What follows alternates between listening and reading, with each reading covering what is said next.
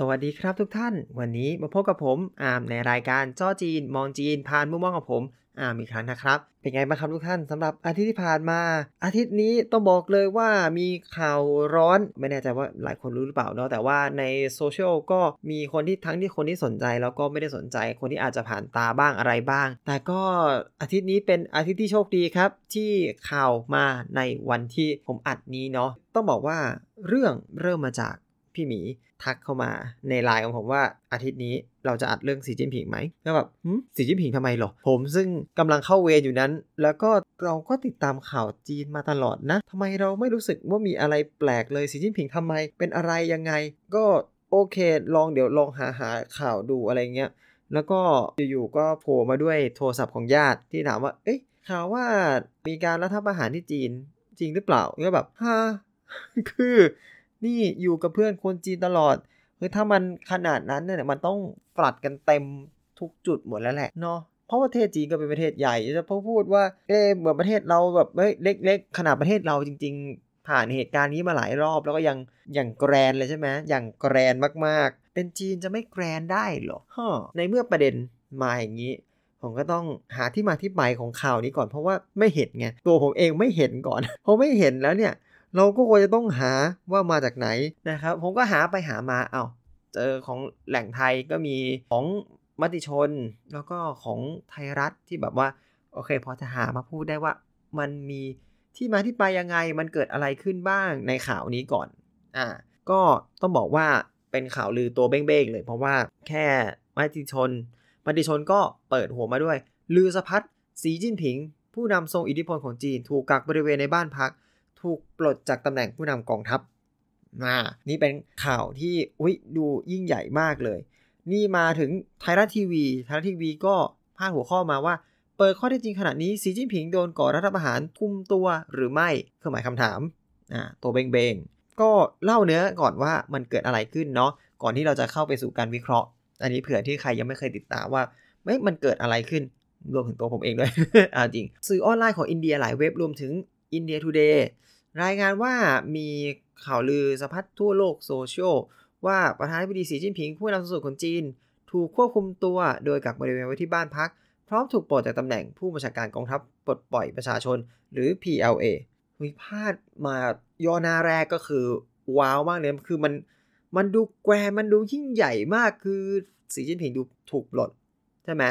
ถูกปลดตำแหน่งด้วย แล้วก็ถูกปลดจากผู้การผู้บัญชาการกองทัพ ซึ่งอันนี้เป็นตำแหน่งที่สีจิ้นผิงเขาก็ถืออยู่แล้วตั้งแต่ไหนแต่ไรเนาะเพราะเป็นตำแหน่งควบอยู่แล้ว ต้องบอกว่ามันดูแกรงขนาดนี้ทำไมเราไม่รู้เรื่อง อะ ไปอ่านต่อเขาบอกว่าประธานาธิบดีสีจิ้นผิงเพิ่งไปเยือน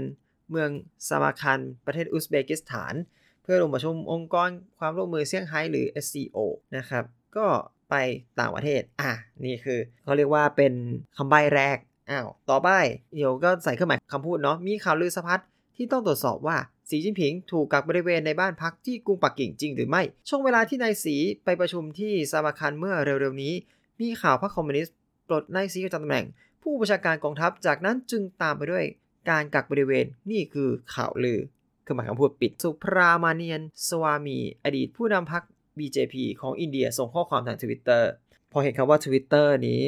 ผมก็รู้สึกเลยว่ามันมีอะไรทะแม่งทะแม่งแล้วล่ะ อะไรที่มาจาก Twitter เนี่ย มันก็เราผ่านประสบการณ์หลาย ๆ อย่างจาก Twitter มาแล้วนะฮะ เอาไปต่อ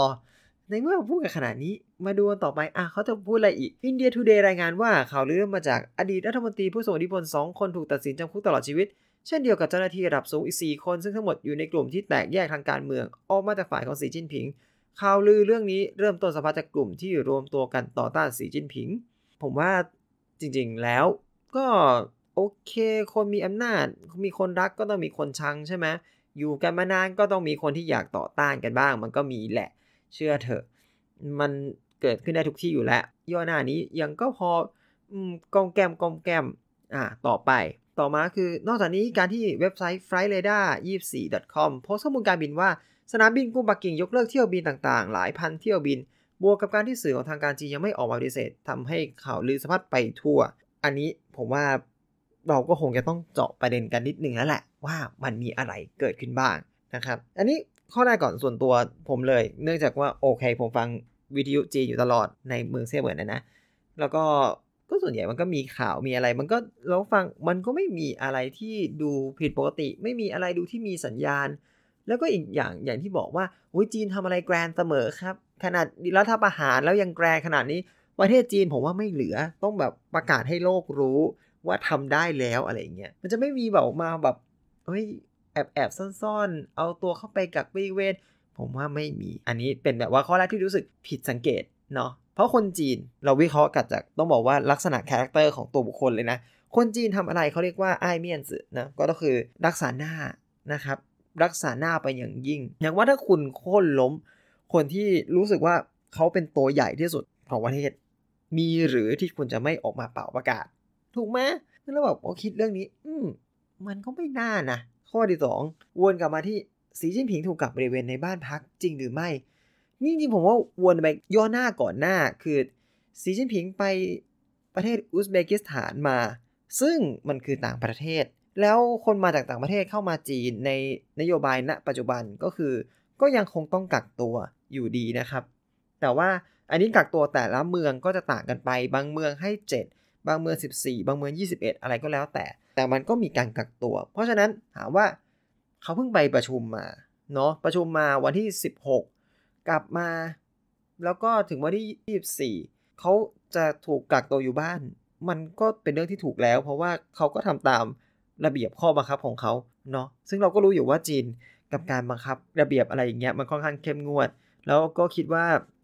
ด้วยความที่เป็นผู้นำก็คงจะต้องทำให้เป็นตัวอย่างเนาะแล้วก็มาต่อที่เรื่องของถูกโปรจะตำแหน่งอันนี้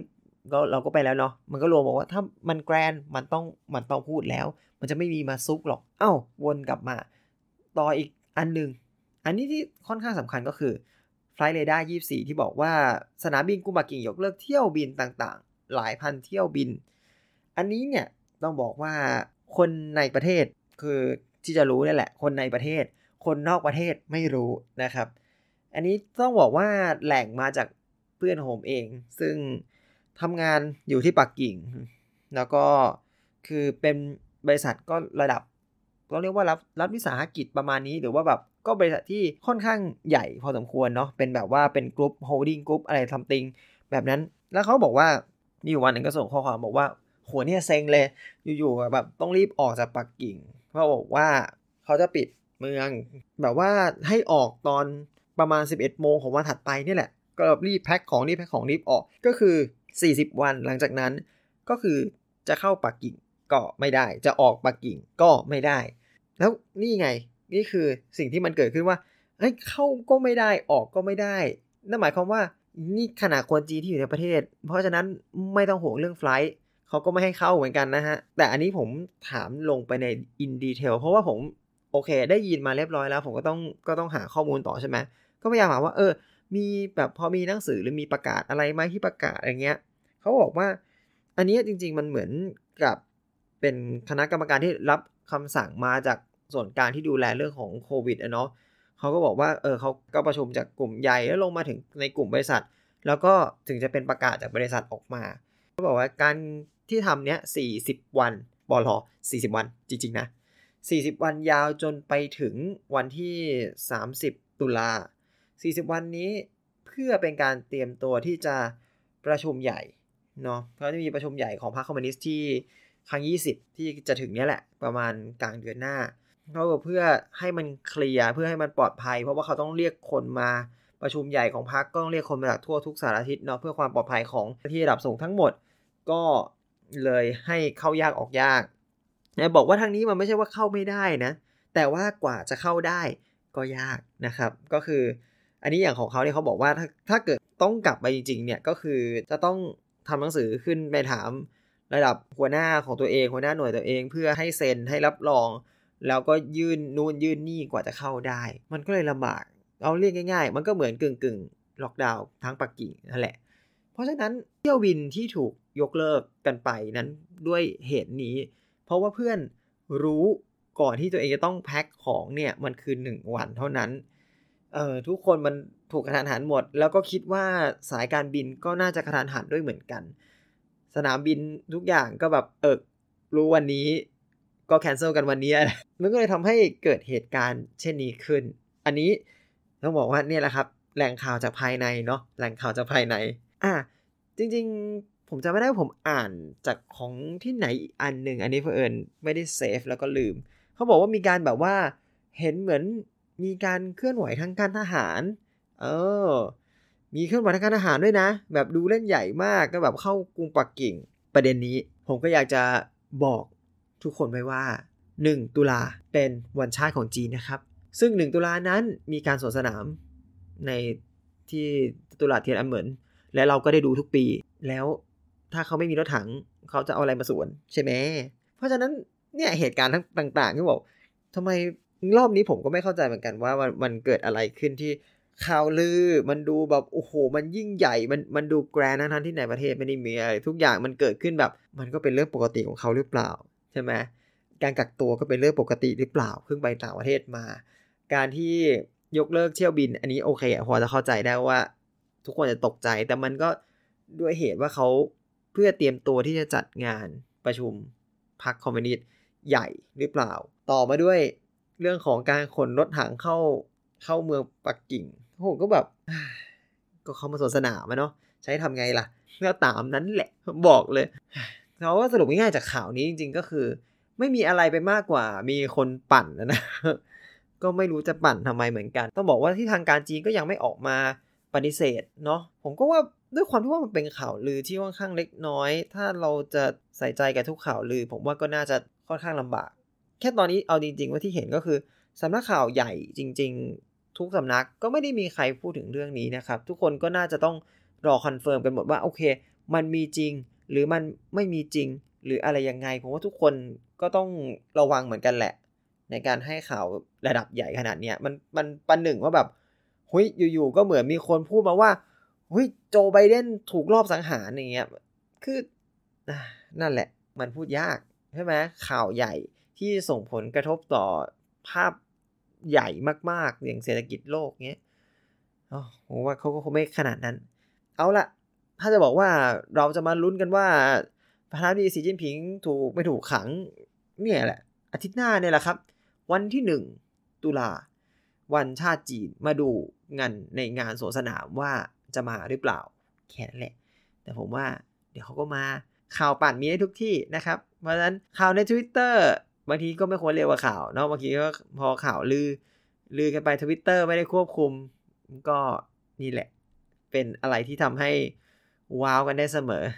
เรื่องนี้ยังไม่สรุปอ่าผมยังผมยังไม่สรุป แต่ผมค่อนข้างฟันธงว่ามันไม่ได้เกิดอะไรขึ้นนอกจากพูดไปอย่างที่เราไม่รู้แบ็กกราวน์เนาะเป็นการคาดเดาต่างๆ นานา แล้วก็เป็นแบบ conspiracy theory ทฤษฎีสมคบคิดที่ยิ่งใหญ่ยิ่งใหญ่มาก แล้วก็เรามาดูกัน ในอาทิตย์หน้าว่าจะเป็นยังไงนะครับประมาณนี้ วันนี้พ่อหอมปากหอมคอ ก็ไม่รู้เหมือนกันว่ามีท่านใดมีความเห็นอะไรบ้าง ผมเชื่อว่าจะมีคนคิดต่างๆ นานาเนาะในเรื่องนี้ ก็คอมเมนต์มาคุยกันได้ครับ มาคุยกันได้บางคนก็คิดว่าอาจจะเป็นเรื่องจริงบางคนอาจจะคิดว่าอาจจะเป็นเรื่องแต่ง หรือว่าเรื่องนี้อาจจะมีผลประโยชน์ทางการเมืองในด้านระดับประเทศหรือเปล่าอะไรอย่างนี้ มาไล่เปความคิดกันได้นะครับ โอเคสำหรับตอนนี้ ก็ขอเอาไว้เท่านี้ก่อนแล้วกันเนาะแล้วพบกันใหม่ในอาทิตย์หน้านะครับ ผมขอขอบคุณทุกท่านที่รับฟังมาก ๆนะครับ แล้วพบกันใหม่ครับ สวัสดีครับ